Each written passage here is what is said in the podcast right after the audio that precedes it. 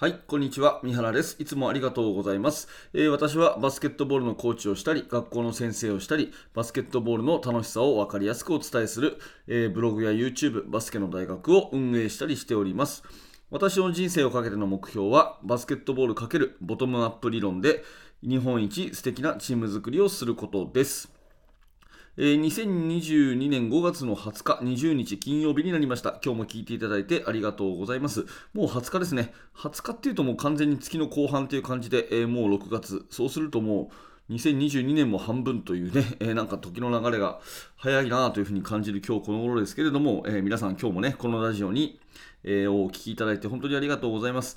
えー今日のテーマはですね、バスケットボールの戦術の話を、えーしたいと思います、えースイッチディフェンスをすると損をするんじゃないかっていう、そういうタイトルなんですけれども、えまあ結論から言うとですね、スイッチディフェンスっていうのは非常に有効であると。非常に有効であるんですが、リバウンドが弱くなるなっていう私の感想です。ね、スイッチディフェンスっていうのは非常に有効なんですが、えーリバウンドが難しくなるなっていうふうに私は常に思っていますというそんなお話をしたいと思います。えーぜひ最後までお聞きください。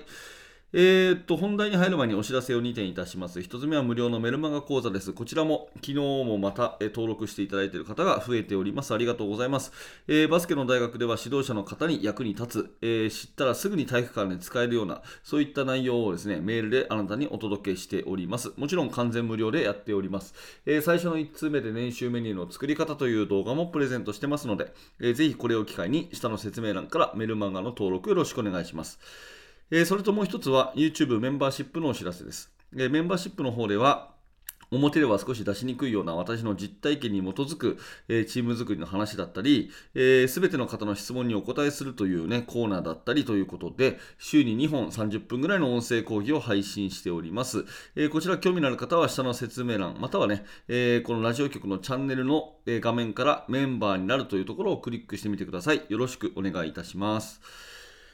さて、えーそんなコーナーで今日の本題でございますが、えー戦術的な話をしていきたいと思います。スイッチディフェンスですね。えーマークマンを交換するディフェンスということで、えなんでこのテーマ話しようかなと思ったかというと、まあ、今 NBA のね、えプレーオフがいよいよ佳境になっていて、えフェニックス・サンズが敗れたりとかですね、え非常に面白い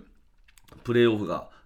あのあるんですけれども、今、カンファレンスファイナルの、ねえ第1戦が終わったところとで、注目しているのが、マイアミヒート対ボストン・セルティックスの試合で、ですねどちらもこのチームはディフェンスが良くて、特にマイアミヒートは伝統的にディフェンスのいいチームで、ですねでどちらもスイッチディフェンスを多用するっていうところが、私はあのーまあ、その試合の第1戦の、ね、ハイライトを見て、えー思ったんですね。で、まあ、レギュラーシーズンから結構、マイアミはスイッチディフェンスをして誰が誰にでもつけるようなそういうところが強みのチームかなというふうに思ってるんですがこのスイッチディフェンスっていうのはやっぱり非常に有効でして私も指導者としてね、えーいろいろ試合をしててですね、スイッチディフェンスをされて、変則的なディフェンスをされて、かなりこう嫌な思いというか、えー練習してた通りのオフェンスができないと。いうような、経験をしたことがたくさんあります。で逆にこちらがね、私のチームがスイッチディフェンスを仕掛けてですね、あのまあ、先読みをするようなディフェンスができたっていう経験もあって、このスイッチディフェンスっていうのは非常に有効であると私は思っています。で最近だとね、まあ、スイッチっていうと普通はこうスクリーンプレーに対するスイッチというのが多いんですよね。うんえースクリーナーがこう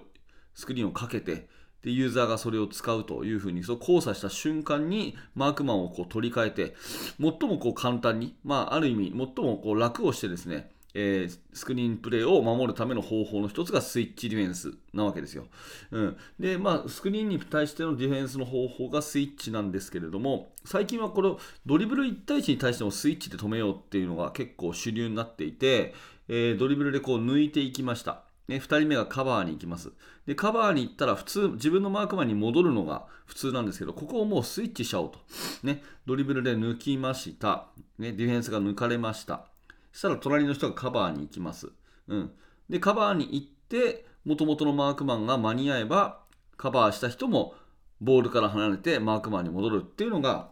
まあ普通なんですけど、えーそうじゃなくて、もうカバーに出たら、そのまま出っ放しでスイッチしちゃおうっていうのが結構流行ってるんですね。えこれ最近ピールスイッチとかっていう言葉で使われたりするんですが、まあ、名前はともかくですね、スクリーンプレイに対しても、それからドリブルドライブのカバーに対しても、全部スイッチをどんどん使っていこうと。特にあの背の小さいチームは、あの積極的にスイッチを使うことで、ディフェンスとしてはこう積極的なこう仕掛けるディフェンス、先回りのディフェンスができるんで、非常に有効であるっていうのが最近の、まあ、小さなチームの戦い方っていう感じですね。で私自身もまあ指導者としてそういうことを教えたこともあるし、そういうことをされて、えー、非常に苦しい思いをしたこともあるということで、スイッチディフェンスが有効なことはまあ間違いないなというふうに思うんですね。うん、でよく一般的に言われるのが、スイッチをするとミスマッチが起きて、それが大変と。スイッチをするとミスマッチが起きてそれが大変っていうことをよく言われるんですが私の経験上ミスマッチが起きたからそこをすごく疲れたっていう経験はほとんどないんですねそれはもしかしたら私が高校生レベルの指導者だから高校生の経験しかないからっていうこともあるかもしれませんがうんとまあ、慎重的なミスマッチとかが生じたところでですねそこをうまくついて得点に結びつけるって意外と難しいことなんですよ。うんね、え例えばガードの子がねセンターの子につきましたとガードの子がセンターの方につきましたとそこの身長差が20センチぐらいありますというそういう瞬間があったとしてもそこでセンターの子がしっかりポストアップをしてボールを入れてパワープレーでシュートを決めるみたいな場面っていうのは毎回毎回はなかなか作れないんですね。うんそういう時が時々あったとしても、うまくいく時は時々あったとしても、それが毎回続くかっていうとなかなかそうじゃないと。うん、スイッチしたらしたでミスマッチは生まれるんだけども、周りはカバーができるとか、いろんな状況でですね、あんまりこのミスマッチ、スイッチしたことによるミスマッチによって、えー、損失っていうのはそんなにないように思っています。だからスイッチした方が有利になるっていうふうに思うんですね、ほとんどの場合は。ただ、私が思うのは、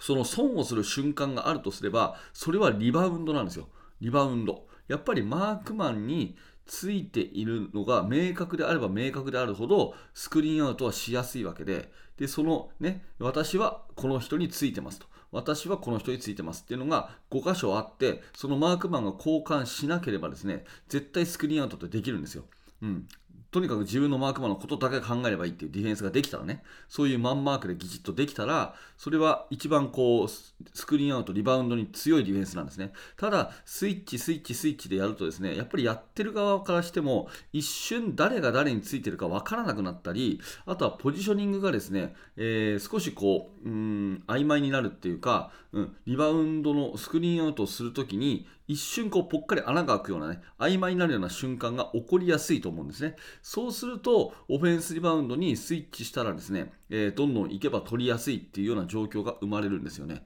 えー、これ言ってることが伝わりますでしょうか？あの、スイッチをすればするほど、マークマンがこれってていうのがはっきりしなくなると。ね、よく分かんなくなってくると。でよく分かんなくなってる時にシュートを打たれるとスクリーンアウトができないっていう話です。だからスイッチを多用するということは非常にディフェンスのシュートをされるまではシュートをされるまではすごくすごくこう止めるのに有効な手段であって一般的に言われるミスマッチが生じたらそこが弱くなるよっていうのはそんなに大した問題じゃないっていうふうに私は思うんだけどシュートされるまではいいんだけどシュートされた後はすごい穴だらけになりやすいっていうのがスイッチディフェンスなんですね。だから練習でこの辺が克服できればスイッチを多用するディフェンスっていうのは非常に強力になりますしうん。とはいえ、なかなかそこまで突き詰めることができなくて、作戦としてね、えー、じゃあ後半はスイッチしようかみたいな、そういうチームがやっぱり多いと思うんで、そこまで練習を積んだわけじゃないけど、作戦として今はスイッチを使いましょうみたいなチームが多いわけで、そういう時はですね、オフェンスリバウンドに思いっきりいくと意外と取れやすいっていう、そういう経験上、私が思いました。えー、まあ、NBA のね、チームは徹底してやってるというところだと思うんですけれども、まあ、そんな、えー、オフェンスだけじゃなくてディフェンス面のね、えー、ところにクローズアップして、あのヒート対セルティックスの試合を見てみると、まあ、これも面白いんじゃないかなということなので、えー、ぜひ NBA 好きな方はその辺のスイッチディフェンスのね、えー、ていうのかな、プラスとマイナスっていうかな、その辺も、えー、注目すると面白いんじゃないかなというふうに思います。はい、ということで、えー、今日はね、戦術面熱く語りましたが、えー、スイッチディフェンスをすると損をするということで、大抵の場合はしないと、えシュートを打たれるまでは非常に強力。だけど、シュートを打たれた後のリバウンドがやや難しいのが難点というお話でございます。何らかあなたの参考になれば嬉しいです。はい、ありがとうございました、えー、このチャンネルではいつもこういった感じでバスケットボールの話を分かりやすく楽しくしております。日々の生活の、えー、聞きながら、ね、ながら聞きに、えー、溶け込めると嬉しく思います。ぜひよろしくお願いします。えチャンネル登録していただきますと、え次の放送があなたの手元に届きやすくなります。ぜひ登録をしていただいて、明日の放送でまたお会いしましょう。え高評価、低評価のボタンもお気軽に押していただけると毎日更新の励みになります。よろしくお願いいたします。はい、最後までありがとうございました。三原学でした。それではまた。